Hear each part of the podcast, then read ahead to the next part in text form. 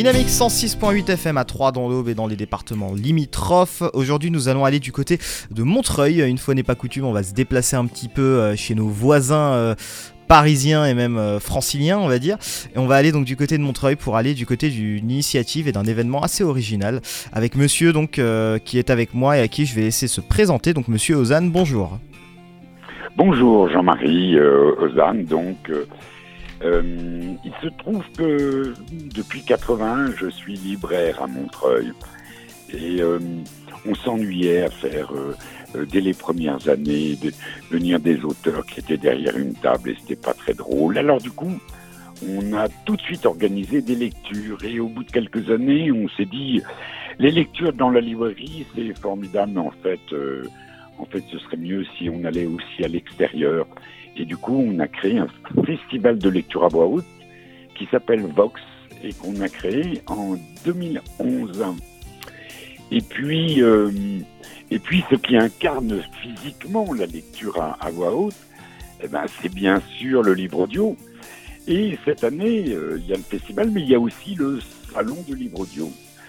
Et, tout ça se mélange pour faire un événement de la voix, de la voix euh, euh, qui a été enregistré ou qui n'a pas été enregistré, d'une manière de faire le texte qui est ancestrale. Hein. Avant, on, se réunissait pour euh, écouter quelqu'un lire un texte.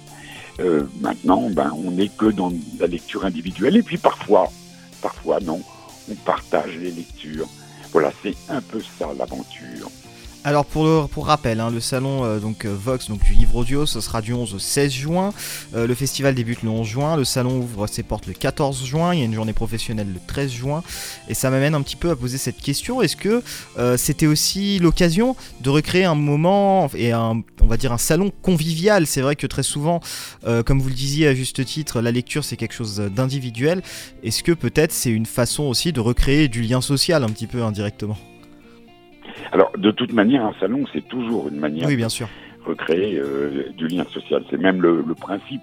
Maintenant, on pense euh, à des très grands salons où on est un peu perdu. Non, là, ça va être euh, un petit salon avec une proximité, avec des éditeurs qui seront présents, avec des, des, auteurs, des, et, et, puis beaucoup de lecteurs et de lecteurs qui vont partager. Mais, mais si vous voulez écouter juste une voix rien que pour vous, il y aura des casques où vous pourrez euh, je, ne sais pas quel lecteur, que vous soyez petit ou grand. Euh, il y a même euh, des, appareils de gym hein, que, vous pourrez chevaucher avec un casque sur la tête. Mais vous pourrez aussi aller écouter une lecture dans le noir. c'est toujours incroyable, hein, les, lectures dans le noir. Puis par exemple, je ne sais pas si vous connaissez l'Oulipo, hein, ce, ce qui est l'ouvroir de littérature potentielle, ces gens qui euh, inventent quelque chose, une, font une création littéraire euh, euh, sous une contrainte. C'est ça le principe. Hein. Le meilleur exemple qu'on puisse donner, c'est Perec, Georges Perec, qui fait un roman formidable qui s'appelle La disparition. Le premier truc qui a disparu dans La disparition, c'est le E. Il écrit un roman sans E. C'est ça la contrainte, la contrainte littéraire. Ben voilà, il y a le dimanche matin. Une séance d'Oulipo. On entend, on entend la voix de, ces auteurs euh, nous, euh, nous raconter ce qu'ils ont créé. C'est des moments merveilleux. Et puis il y a une petite scène dans laquelle il y aura des lectures toute la journée, quasiment toute la journée. Enfin vraiment beaucoup, beaucoup, beaucoup de choses. un conteur, Cornish Kennedy, d'après le roman de, de de Kerangal, un film que nous passons euh, euh, euh, avec la réalisatrice qui, qui elle-même va venir lire un petit bout du texte. Enfin, l'idée permanente que la lecture, elle est partout.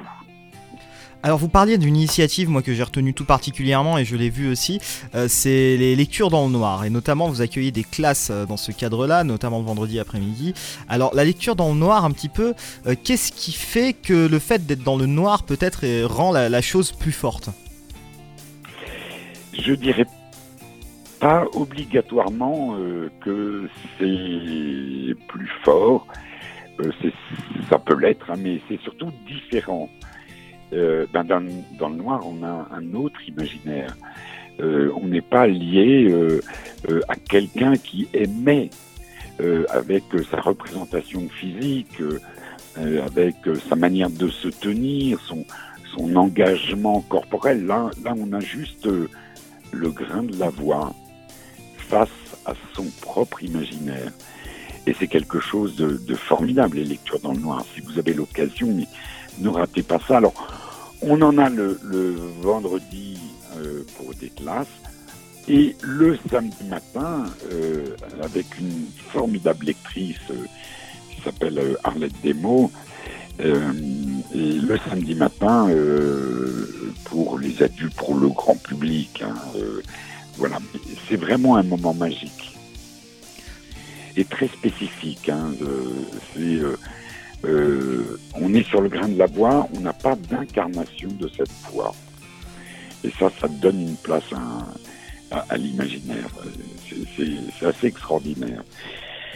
Puis rappelez quand même que Vox, c'est tous les éditeurs qui seront présents, c'est les stands, c'est, je crois qu'il y a vraiment, alors, ça ne peut jamais être exhaustif, mais il y a vraiment euh, les plus grands intervenants euh, de ce secteur, hein, du côté de, de, de l'édition. C'est une des seules fois où on voit, on va dire, le catalogue français du livre audio. On va conclure un petit peu cette interview parce qu'on arrive sur la fin de, notre entretien.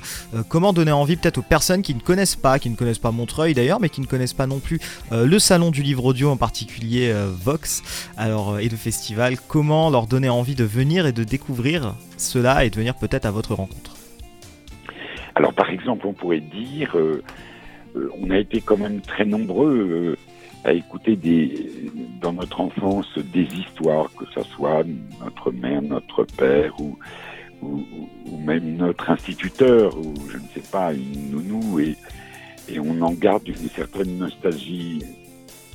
Mais il faut pas tomber dans, la nostalgie, il faut, continuer à faire vivre ça et puis à, le partager et euh, euh, essayer euh, de, de, se remettre ça dans, dans l'oreille au quotidien. Ça, c'est une chose. Mais on pourrait, par exemple, dire, vous avez aimé un livre, écoutez-le lu par quelqu'un d'autre.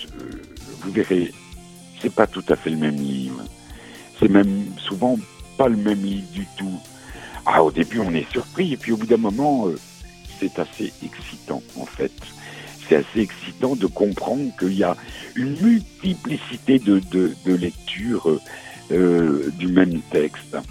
Euh, c'est une manière de, d'entendre hein, que euh, le monde est là. En fait, le livre, c'est déjà une fenêtre sur le monde. Le livre audio, c'est une fenêtre où on n'a pas que l'image, on a l'image et le son. C'est d'un seul coup un cinéma qui devient parlant, ou plutôt le livre qui devient parlant. C'est euh, euh, le grand chemin vers euh, un merveilleux imaginaire. Non, non, c'est une très belle fête.